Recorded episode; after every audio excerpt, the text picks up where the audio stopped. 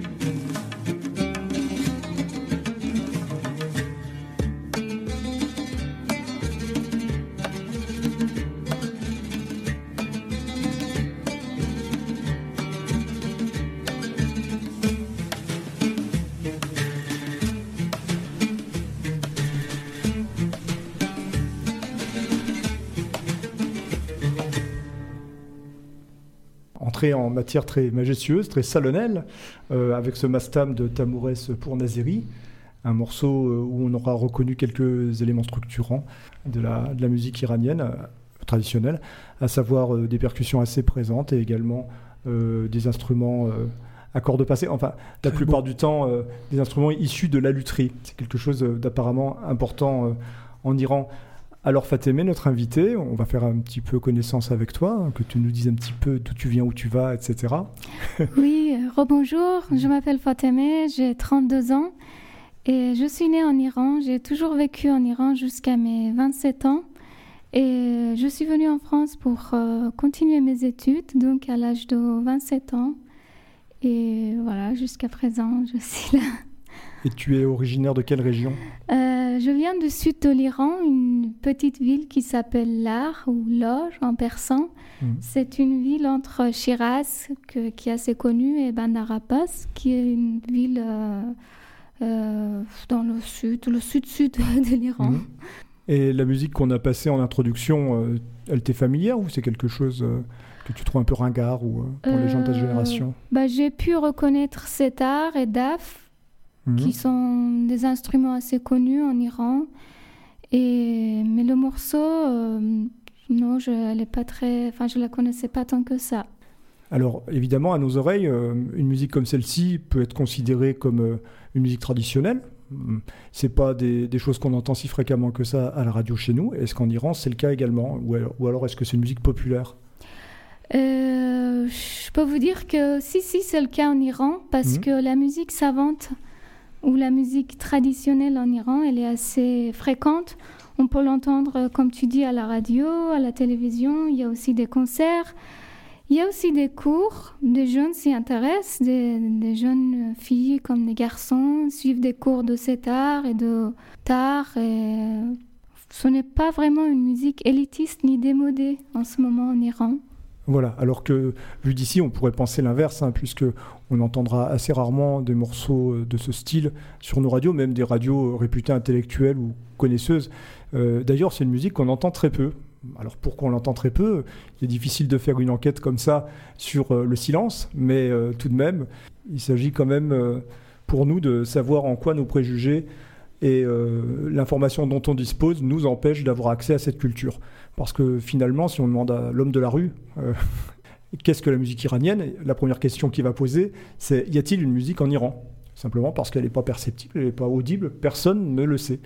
Alors, euh, on ne va pas s'étendre sur les raisons pour lesquelles euh, on ne le sait pas. Il y a des raisons tout de même politiques, puisque oui, c'est sûr. Euh, d'abord, je réponds à votre question. Bien mm. sûr, la musique, elle existe en Iran. Ah oui, quand même. et il y a plusieurs genres musicaux. Il y a la musique folklorique, le pop, euh, le rap et la musique savante dont on va parler aujourd'hui. Il y a aussi une musique qu'on appelle en persan zilzamini. Ça veut dire mm. euh, musique de sous-sol. À vrai dire, c'est... Underground. Euh, en France. Euh, enfin, je ne sais pas comment le traduire en français. Je traduis littéralement. Mmh. Zilzamin, ça veut dire euh, sous-sol. Mhm. C'est une musique, en fait, qui est interdite officiellement, mais qui est jouée en cachette et qui circule sur Internet, et comme, comme les morceaux de métal, par exemple. Il y a un film qui est sorti qui s'appelle Les chats persans, justement. Oui. Il y a quelques années. Sur, ce sujet-là. Mmh. De rock, mmh. oui. Donc en fait, il y a une face cachée euh, de la musique iranienne, une face visible. Oui. Pour le pouvoir, mais pour nous aussi, en réalité, parce mm. que la, face visible en question, euh, elle est souvent euh, invisible tout de même pour nous. La face visible, c'est la musique savante, et qui semble s'imposer à l'international, si on veut, c'est-à-dire que c'est, semble-t-il, la musique que veut aussi exporter le régime, puisque je crois qu'il y a des festivals comme à Fajr, oui, c'est ça. Qui sont organisés, mm. où on invite euh, quand même des, des musiciens européens. Donc on veut une rencontre, hein. on, veut euh, que cette, cette musique euh, se répande un petit peu, mais c'est quand même difficile parce qu'on a, on a affaire bah, à l'air du temps, puis on a affaire à autre chose. sur, comme je voulais le dire tout à l'heure, sur l'image qu'on a de l'Iran, qui est une image d'un régime religieux, donc plutôt hostile aux formes d'expression artistique libre et plutôt euh, donc enclin à interdire des trucs, enfin des choses euh, comme, euh, comme la musique. En réalité, c'est pas tout à fait le cas, si j'ai bien compris, puisque le, régime n'est pas forcément hostile. En tout cas, en ce qui concerne les formes traditionnelles de musique. Tu as raison, parce que c'est une musique, comme je vous ai dit, qui est démocratisée. Et donc la musique savante, on peut, on peut l'entendre à la radio, alors que ce n'est pas le cas du métal ou du rock. Mmh. Et puis elle fait aussi référence à un passé très très lointain qui est celui de la civilisation persane. Euh, oui, c'est ça, c'est une tradition euh, proprement perse mm. qui est appréciée par le peuple iranien et par les, les étrangers aussi qui aiment bien cette civilisation ancienne. Euh, alors, malgré ces changements depuis 40 ans. Alors, est-ce qu'on imagine en France passer la même musique depuis 2500 ans ou chanter des poètes de l'an 500. Non, on l'imagine pas tellement, pourtant c'est ce qui se produit en Iran. La civilisation perse euh, donc remonte environ à 2500 ans. On, situe euh, son, euh, son départ avec Darius, je crois, un premier empereur en 500 avant Jésus-Christ. Et dès ce moment, la musique apparaît. Alors qu'on parle de musique, on parle en fait de la représentation des instruments sur les bas-reliefs dans l'archéologie, où on retrouve euh, les prototypes des instruments qu'on va aborder tout à l'heure. Et les Grecs, euh, qui sont alors en contact étroit avec les Perses, euh, en contact étroit et en guerre aussi d'ailleurs, par moment, décrivent ces instruments, décrivent la musique et la font passer pour quelque chose de très important. Et on a choisi aujourd'hui de parler de la musique savante parce qu'aussi elle est très originale. C'est-à-dire qu'elle elle prend son origine sur la terre d'Iran et elle demeure jusqu'à aujourd'hui comparable à ce qu'elle a toujours été, même si on ne peut pas savoir hein, ce qui se jouait en, 500 avant Jésus-Christ. Par contre, on peut savoir euh, ce qui se chantait, par exemple, euh, dans les années 600, euh, grâce aux poètes. Grâce aux poètes comme les poètes soufis dont Sylvestre nous parlera tout à l'heure et qui, euh, qui perdure grâce à cette continuité qui est organisée autour de la musique persane. Je vais quand même vous toucher deux mots euh, de la façon dont elle s'est répandue euh, sur le monde, parce qu'il y a un moment où elle va émerger. cet âge d'or, si on veut, c'est celui de la dynastie qu'on a appelée les Sassanides. Quand on l'a située, alors dans notre calendrier à nous, c'est aux, alentours du 7e siècle. C'est le moment où l'islam arrive en Perse, parce qu'avant en Perse, on n'est pas musulman, parce que l'islam n'existe pas déjà. On est Zoroastrien. Merci. c'est pas facile à dire. On peut dire qu'on adore Zarathustra. c'est ça.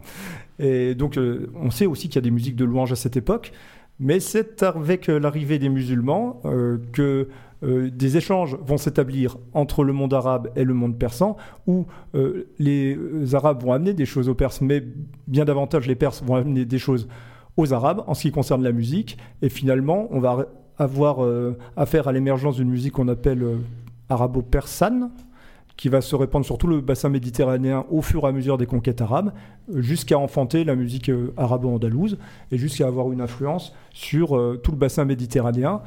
Elle va se perdre peu à peu, elle va demeurer tout de même.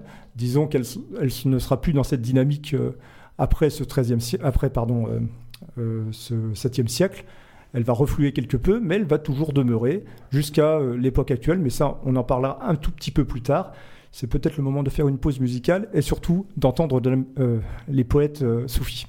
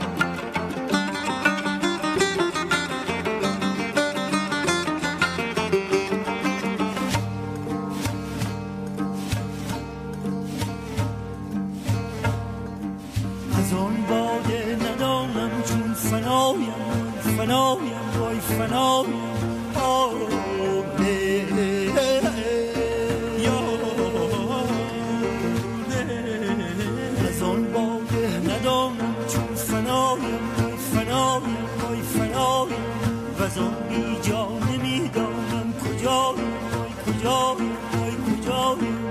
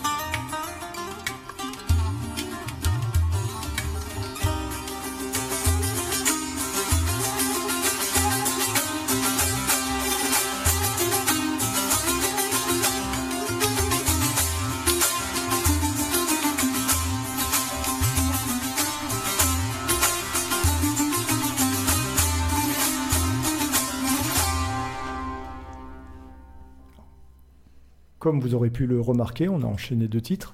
Le premier, il s'agissait de Beyond de Sharam et Hafez Nazeri. Et le second, c'était Whirling de Alireza Horbani.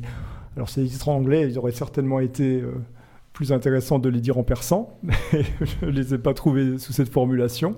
Euh, dans le premier morceau, vous avez entendu un chanteur. Et le texte euh, de ce qu'on a entendu, c'était un texte d'un poète du XIIIe siècle, euh, médiéval à notre échelle, l'échelle occidentale. Il s'agit de Rumi, c'est ce qu'on disait un petit peu tout à l'heure euh, en introduction, c'est-à-dire qu'on chante encore ces poètes-là. Euh, Sylvestre va nous faire un petit portrait dont il a le secret de notre poète Rumi.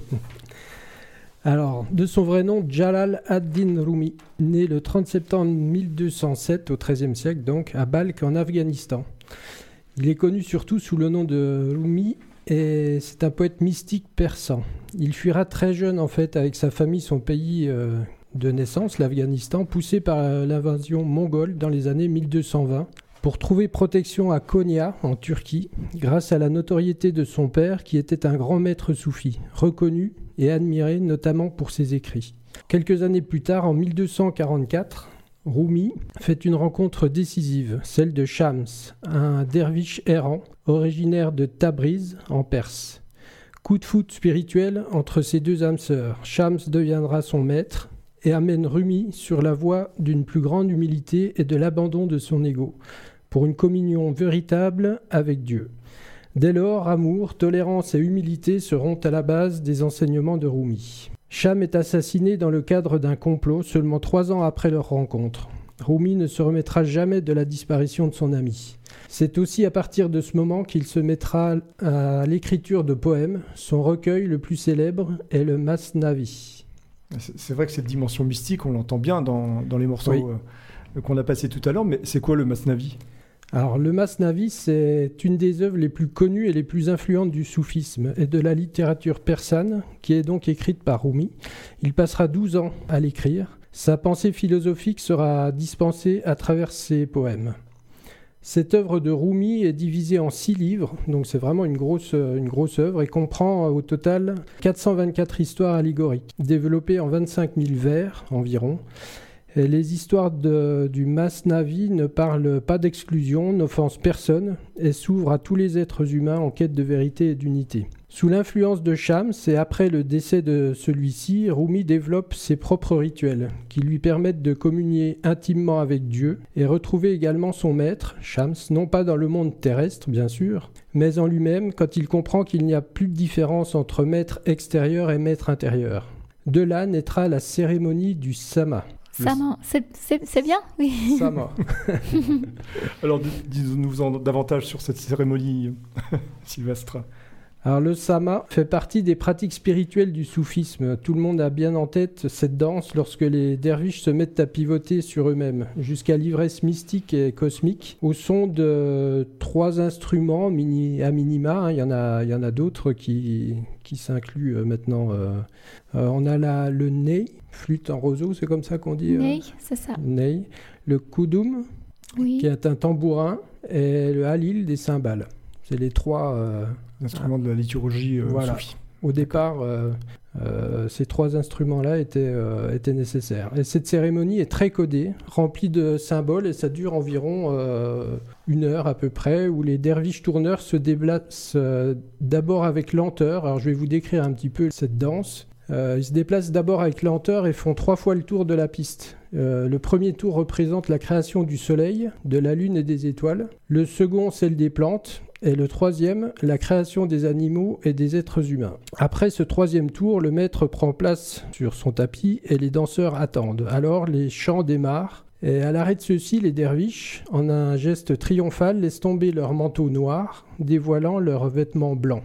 La chute du manteau est celle de l'illusion. Quand le manteau noir qui représente l'enveloppe charnelle est abandonné, c'est la résurrection. Les derviches, bras croisés sur la poitrine, mains sur les épaules, au son de la musique et des chants, se mettent à tourner lentement sur eux-mêmes, puis écartent les bras, la main droite tournée vers le ciel pour récolter la grâce de Dieu, et la main gauche tournée vers le sol pour la dispenser vers la terre. En même temps qu'ils tournent sur eux-mêmes, donc, ils tournent autour de la salle, la tête est inclinée sur la droite, tournée vers le cœur en signe d'humilité. Ce double tour figure la loi de l'univers. L'être humain tourne autour de son centre, de son cœur, comme les astres gravitent autour du Soleil. Ce double symbolisme cosmique est le véritable sens du Samo. Toute la création tourne autour d'un centre. Le Samo est accompagné de récitations de Masnavi et de prières chantées.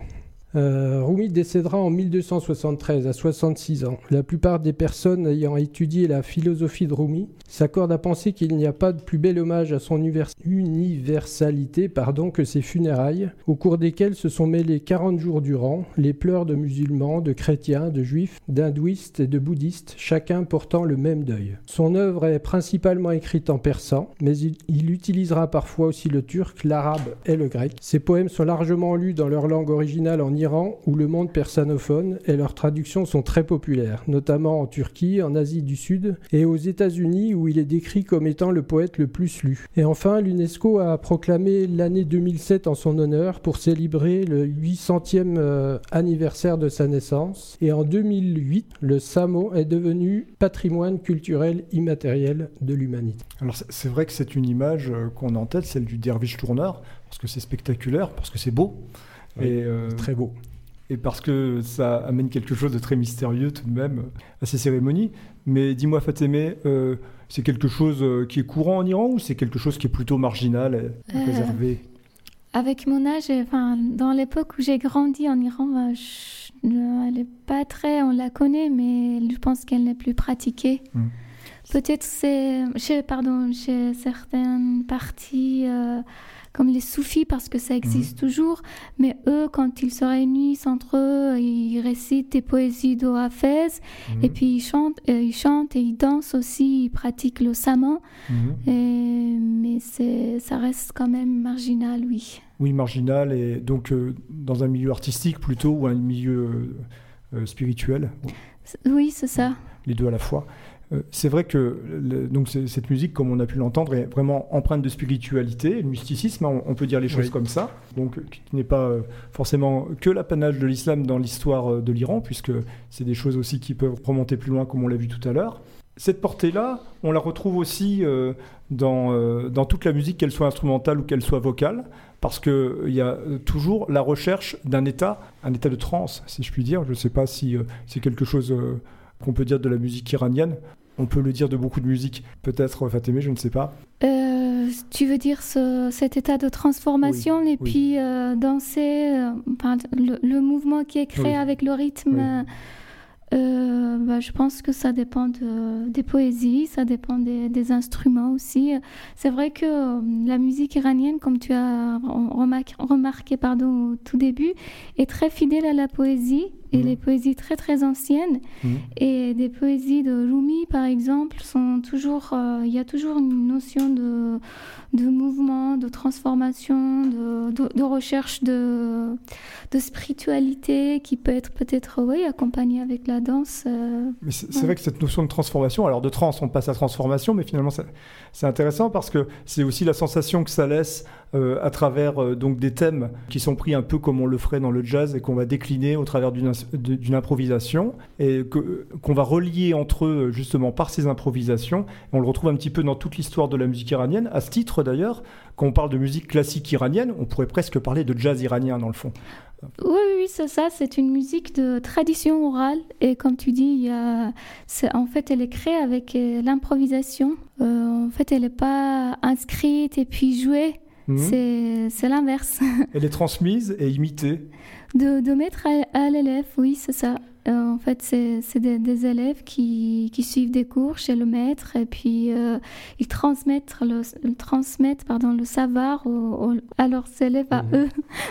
Alors, on, on dit qu'il y aurait 250 motifs musicaux à apprendre par cœur dans un corpus qui s'appelle le radif, et grâce auquel on laisse vivre la tradition et on la laisse évoluer aussi, euh, grâce à l'improvisation qui est autour de ce radif. On va écouter un morceau euh, issu justement euh, de cette tradition. Il s'agit de Salah Hareli et de Hamid Motebassem dans Shades of a Dream, un morceau contemporain.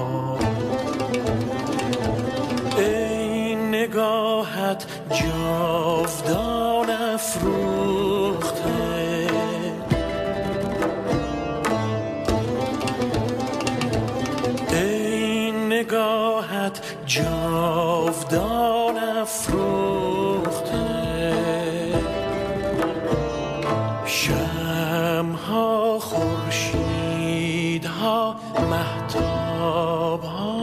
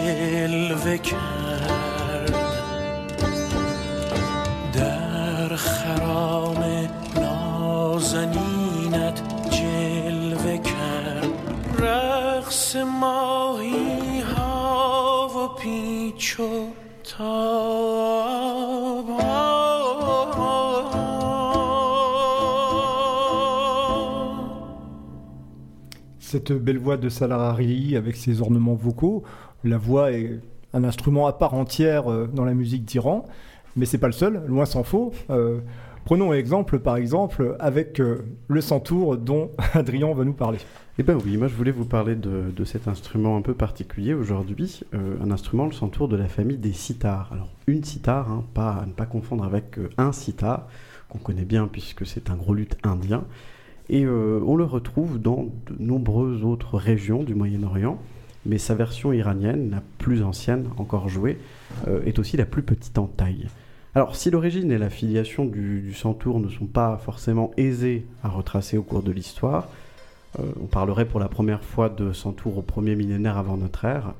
Il semblerait cependant que l'Occident lui doive pas mal, ou en tout cas doive à cette famille d'instruments, le psalterion au Moyen Âge, puis par effet de domino, le clavecin et enfin le piano.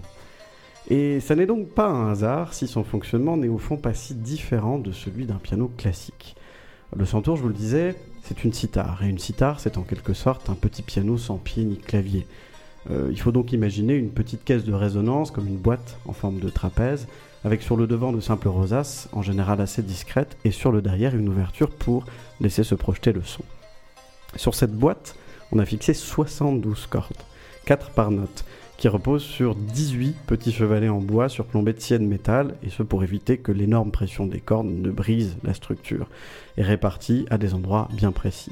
Les cordes sont soit en bronze, en fer ou en acier en fonction de la largeur de la corde et sont attachées d'un côté de la caisse par des chevilles qui permettent l'accordage et de l'autre par de simples clous. Et cette disposition, elle est par ailleurs très astucieuse puisque tous les groupes de cordes ne sont pas au même niveau. En fait, les chevalets ils sont positionnés en alternance d'un côté ou de l'autre de la caisse, ce qui permet à l'instrumentiste de n'avoir, en choisissant de jouer sur un côté de l'instrument, qu'un groupe de cordes sur deux, et s'y retrouver plus facilement sans attaquer le groupe de cordes d'à côté. Et la position des chevalets, elle n'est pas non plus le fruit du hasard, puisque euh, elle présente un autre avantage. N'étant pas complètement au bord de la caisse, ils viennent couper les cordes à environ deux tiers de leur longueur, ce qui permet à l'instrumentiste de taper d'un côté ou de l'autre, euh, et de jouer une note plus aiguë ou plus grave. On peut d'ailleurs déplacer un peu ces chevalets pour accorder euh, l'instrument en changeant la répartition de ses cordes. Mais au-delà de sa forme et de ses caractéristiques, c'est surtout la manière dont on joue du centaure qui fait penser au piano. En effet, le centouriste, c'est comme ça qu'on appelle un joueur de centaure, utilise des mesrabs. J'espère que je prononce bien, Fatemeh. Oui, c'est bien ça, mesrab. Et ben voilà, mieux dit que moi, mais les mesrabs, ce sont des petites baguettes ou des petits marteaux avec lesquels on va venir taper sur les groupes de cordes, comme un piano le ferait lorsqu'on appuie sur une touche de clavier. C'est un peu comme si le pianiste était dans le piano. Ouais, c'est exactement ça. Et le son est cependant un peu plus cristallin, dû au fait qu'il n'y a pas de mousse au bout des baguettes ou d'autres matériaux souples qui euh, seraient là pour amortir le choc sur les cordes. Mais enfin, le mieux pour se faire une idée, c'est encore d'écouter cet instrument qui est magnifique.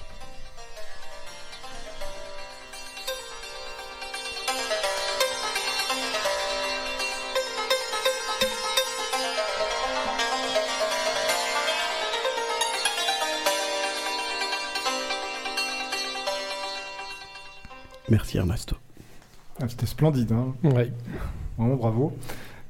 On, on revient euh, un peu à la voix, puisque à présent on va parler d'une chanteuse, on a parlé d'un chanteur. Alors les chanteuses ont tout de même un, un statut particulier, je crois, euh, Fatemeh euh, en Iran. C'est vrai. Euh, selon la loi, les femmes, elles peuvent pas chanter en solo devant un public masculin. Euh, mais elles peuvent chanter en duo Mhm. avec, euh, voilà, avec des hommes ou des femmes, euh, pardon, des hommes, et devant un public euh, masculin, féminin ou euh, enfin tout le monde. Oui. Mais en tout cas, une femme seule ne chante pas devant un public d'hommes. C'est ça. Voilà, elle chante pas d'ailleurs devant un public du tout. Pas- Tout- si elle est toute seule, elle, la chanteuse. La chanteuse en solo peut pas chanter en public. non. C'est bien ça. Oui. Alors justement, il y a quelqu'un qui chante tout de même, une chanteuse euh, connue pour ça, et pas que connue que pour ça, parce que euh, son œuvre est magnifique. Euh, il s'agit de Sapide Raïsadat, et Sylvestre euh, va nous présenter un petit peu cette chanteuse d'aujourd'hui. Oui, Sepideh Raïsadat, née à Téhéran en 1980. Elle a commencé à étudier le radif, qu'on a évoqué précédemment, à l'âge de 9 ans, avec la célèbre chanteuse persane Pariso. Mais alors, célèbre, mais C'est euh, ça. on la connaît pas, donc c'est Ouais, c'est ce qu'on disait tout à l'heure quand même. Voilà. ça. Qui est Ouais, ouais. Alors Pariso, de 30 ans son aîné, travaillait pour la radio-télévision nationale pendant 5 ans, ce qui lui a valu une reconnaissance auprès de l'ensemble des musiciens classiques iraniens. Elle a également travaillé pour le Centre iranien de préservation et diffusion de la musique, enregistrant alors plusieurs disques à l'apogée de son talent. La révolution iranienne de 1979 la prive de ses fonctions. Elle continuera néanmoins de parfaire son art en privé, tout en enseignant à de jeunes talents, dont Sepideh Raïsada. Euh, Raïsada, euh, euh, quant à elle, commencera sa carrière discographique à l'âge de 19 ans, dans un album qu'elle enregistrera avec le maître Parvis Meshkatian, euh, sorti en 2000. Son premier concert public a lieu la même année à Téhéran. Elle sera l'une des premières femmes à se produire en duo après la révolution islamique iranienne, à une époque où celle-ci ne pouvait chanter que dans des chœurs. Elle dira J'étais jeune et non consciente de la portée politique de mon geste. En Iran, tout est permis sans être permis. Après avoir obtenu sa licence en peinture en Iran, elle s'installe en Italie pour poursuivre sa formation artistique et obtient un diplôme de musicologie avec une spécialisation en ethnomusicologie à l'université de Bologne qu'elle poursuivra à Toronto, Canada. Son principal domaine de prédilection et de recherche est axé sur la musique sassanite, dont tu as parlé tout à l'heure, euh, Stéphane, Mhm. qui est la musique persane datant du 7e siècle avant notre ère. Après, pardon. C'est une vocaliste aux sonorités veloutées et aux tonalités sombres. Elle composera deux albums, accompagnés de son luth à quatre cordes, et participera à de nombreuses collaborations, notamment avec un autre exilé, parisien cette fois-ci, euh, Reza Hosseini, musicien, écrivain et metteur en scène de théâtre, qui créa l'ensemble Mocht- Moshtok, c'est ça? Moshtok. Moshtar. 19 Merci. en 1988. Elle jouera également régulièrement avec l'ensemble euh, d'Aston, Oui. fondé par le virtuose du tar et du setar Hamid Motebassem, qu'on a écouté précédemment. Dans ce type de répertoire, la poésie occupe très souvent une place prépondérante. Sépidé a donné de nombreuses représentations en Europe et en Amérique du Nord et a reçu de nombreuses invitations de la part d'institutions prestigieuses, dont l'UNESCO, le Vatican et des médias internationaux tels que la BBC et la RAI.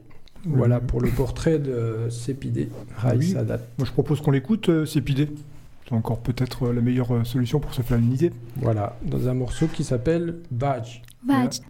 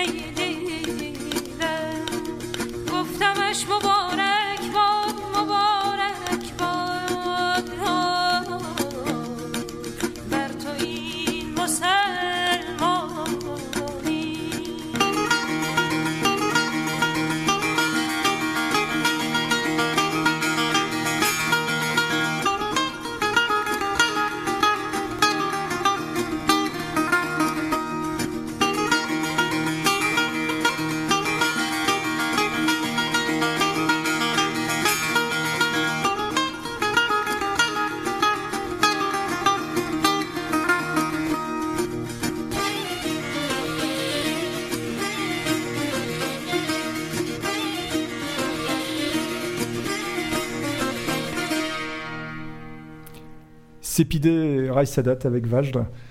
Donc c'était un super morceau, euh, Mm. euh, vraiment euh, très chouette. Et puis, euh, enfin, je sais pas, quelque chose euh, hors antenne, euh, Fatemeh me disait que ça signifiait engouement, et ça porte bien son nom.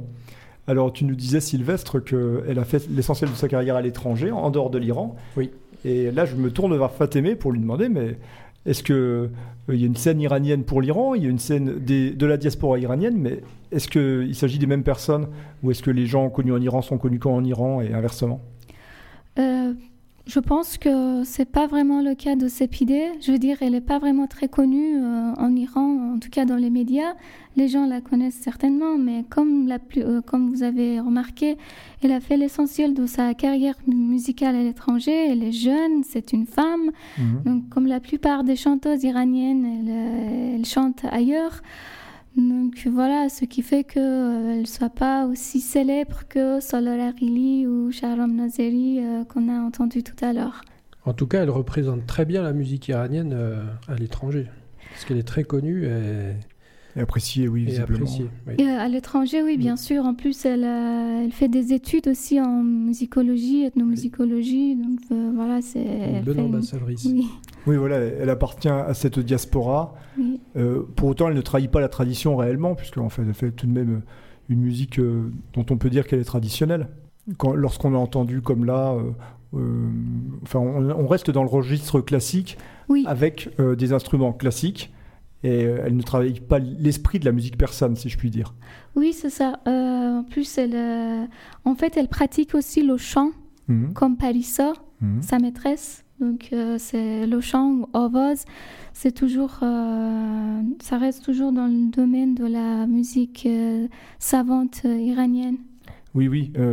bah, D'ailleurs, enfin, qui demande même euh, un, un certain exercice, enfin, euh, de s'exercer un petit peu pour l'écouter. C'est pas si évident au départ. Hein. C'est pas des formats dont on a l'habitude. C'est pas des euh, schémas, j'allais dire, dont on a l'habitude. Et ça demande euh, une oreille. Ça demande. euh, à cette petite exigence là qu'on retrouve également dans l'apprentissage des instruments, euh, comme euh, l'instrument roi. Euh, euh, de la musique iranienne, enfin en tout cas on peut le qualifier comme ça parce que ça nous arrange bien aujourd'hui. Il s'agit euh, du tar, le tor, je crois, hein, si je suis plus fidèle à la C'est ça, prononciation. tor. Ça veut dire corde. Ça veut dire corde, Oui. très bien. Et une fois de plus, Adrien va nous en dire davantage sur l'instrument. Bien, tout à fait. Moi, j'avais prévu de dire tard tout le long, mais on va essayer de faire un effort. Donc, plutôt le tort. Euh, tard, bon, peu importe. Ça signifie, comme tu l'as dit, Fatima, de manière très euh, pragmatique, corde en Mm. persan. Et ce nom est très ancien puisqu'il renvoie à une tradition persane de distinguer les instruments par leur nombre de cordes. Dotar pour deux cordes ou setar pour trois cordes, etc. Alors, il a probablement vu le jour euh, au XIIIe siècle dans la province du Fars. Je ne sais pas si j'ai bien dit. Ah bah c'est de là que Si, c'est c'est ça. de là que originaire d'ailleurs. hein. C'est là Où- d'où je viens. Eh bien, parfait. Alors, dans ce cas, on a, on a une ambassadrice pour parler euh, de cet instrument. Et qu'est-ce que c'est que le tor bah, C'est un long luth, euh, à l'instar, euh, et pardon, à l'instar du, du santour. On ne le retrouve pas du tout seulement dans- en Iran, puisqu'il est extrêmement présent en Azerbaïdjan, où c'est l'instrument national, Mhm. en Ouzbékistan, au Tadjikistan, mais aussi en Arménie, en Géorgie, en Turquie. Et dans ces différentes régions, il a d'ailleurs pas mal évolué. Le tar ancien, lui, euh, c'est un luth à 5 cordes. En Azerbaïdjan, aujourd'hui, pour vous dire, on en trouve à 11 cordes. On en a rajouté de tous les côtés. Euh, mais bon, aujourd'hui, on est surtout là pour parler du tar iranien qui, lui, euh, est finalement resté très proche de sa forme originale en ajoutant simplement une sixième corde. Alors, le corps de l'instrument, et c'est à cela qu'on le reconnaît, c'est sa caisse de résonance. Euh, en bois de mûrier, elle est constituée de deux parties en forme de cœur qui se rejoignent en leur base pour former en quelque sorte un 8.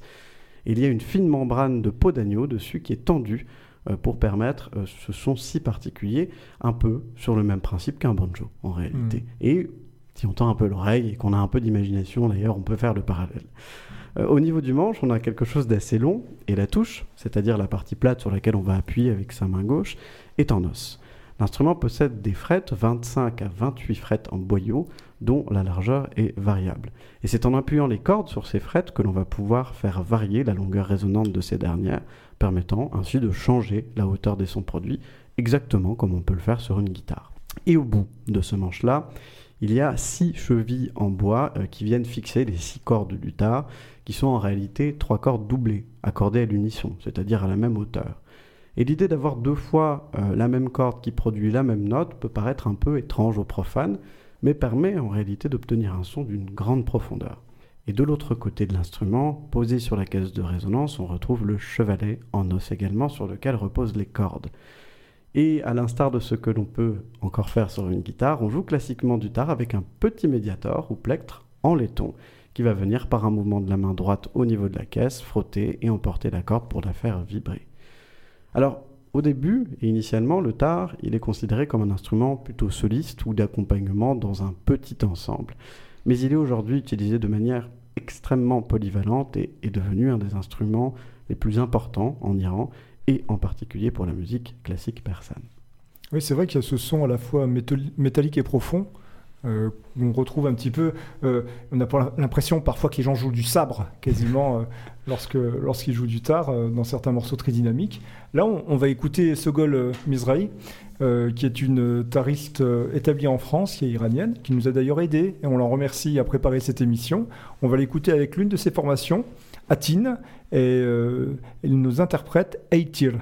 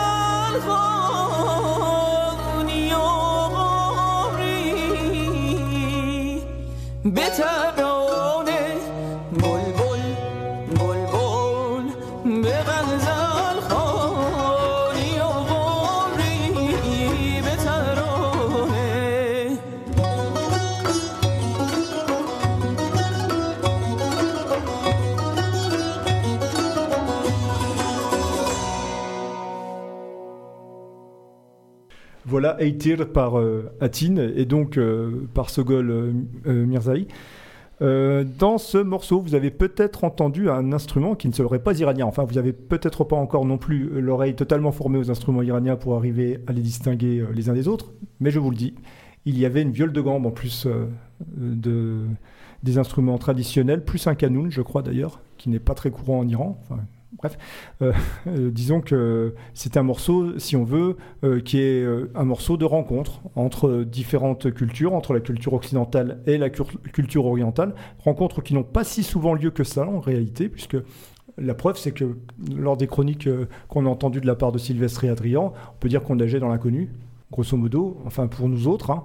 Tout- en tout cas, voilà, on peut pas dire que les instruments aient eu le succès du djembé ou euh, d'autres instruments euh, d'autres continents qui se sont imposés en France. On ne demande qu'à les voir arriver parmi nous.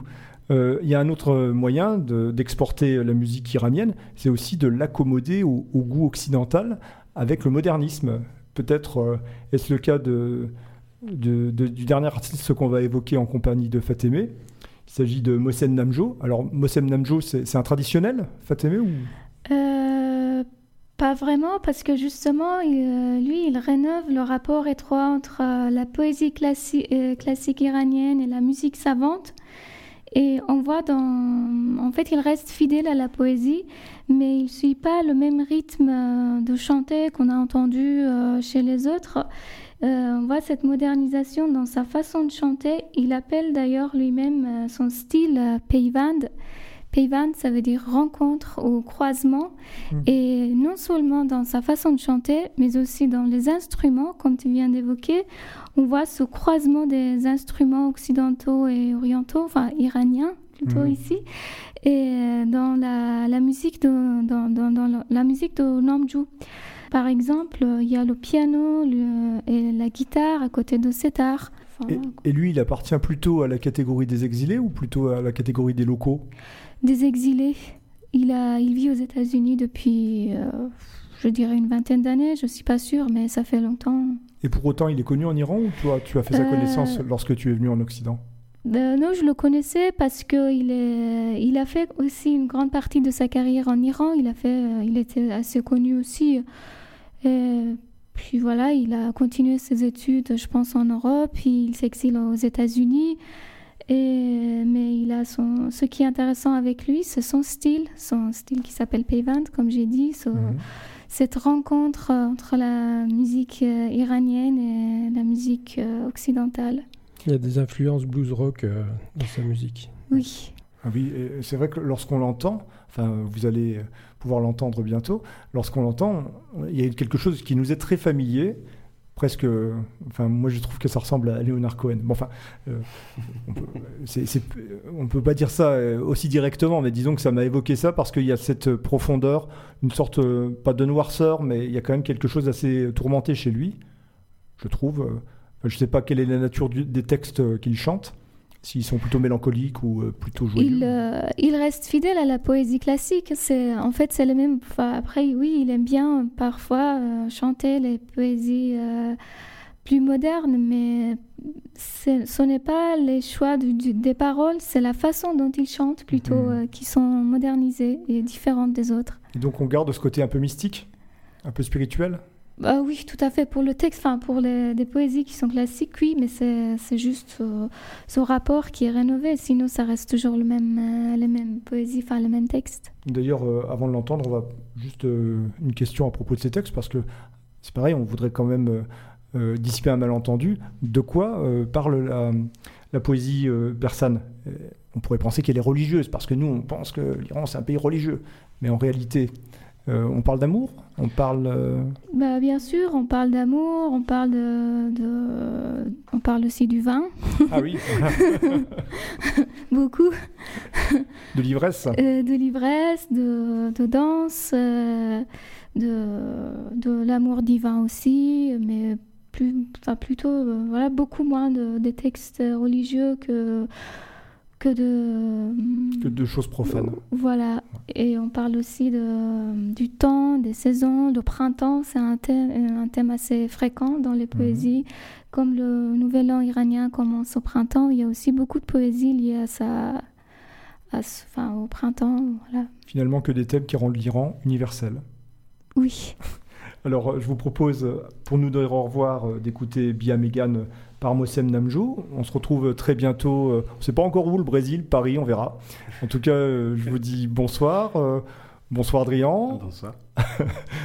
Sylvestre, bonsoir. À bientôt. Bonsoir tout le monde. Et puis, encore une fois, merci Fatémé pour ta collaboration et ta participation. Oui, merci. Et puis, on recommence quand tu veux. Voilà.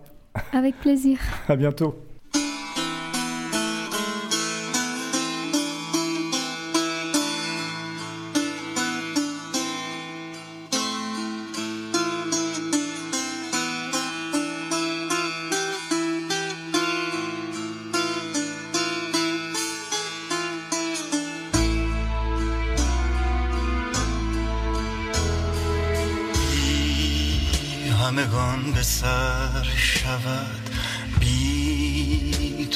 سر نمی شود. داغ تو دارد این دلم. جای دگر نمی شود. جای دگر نمی شود.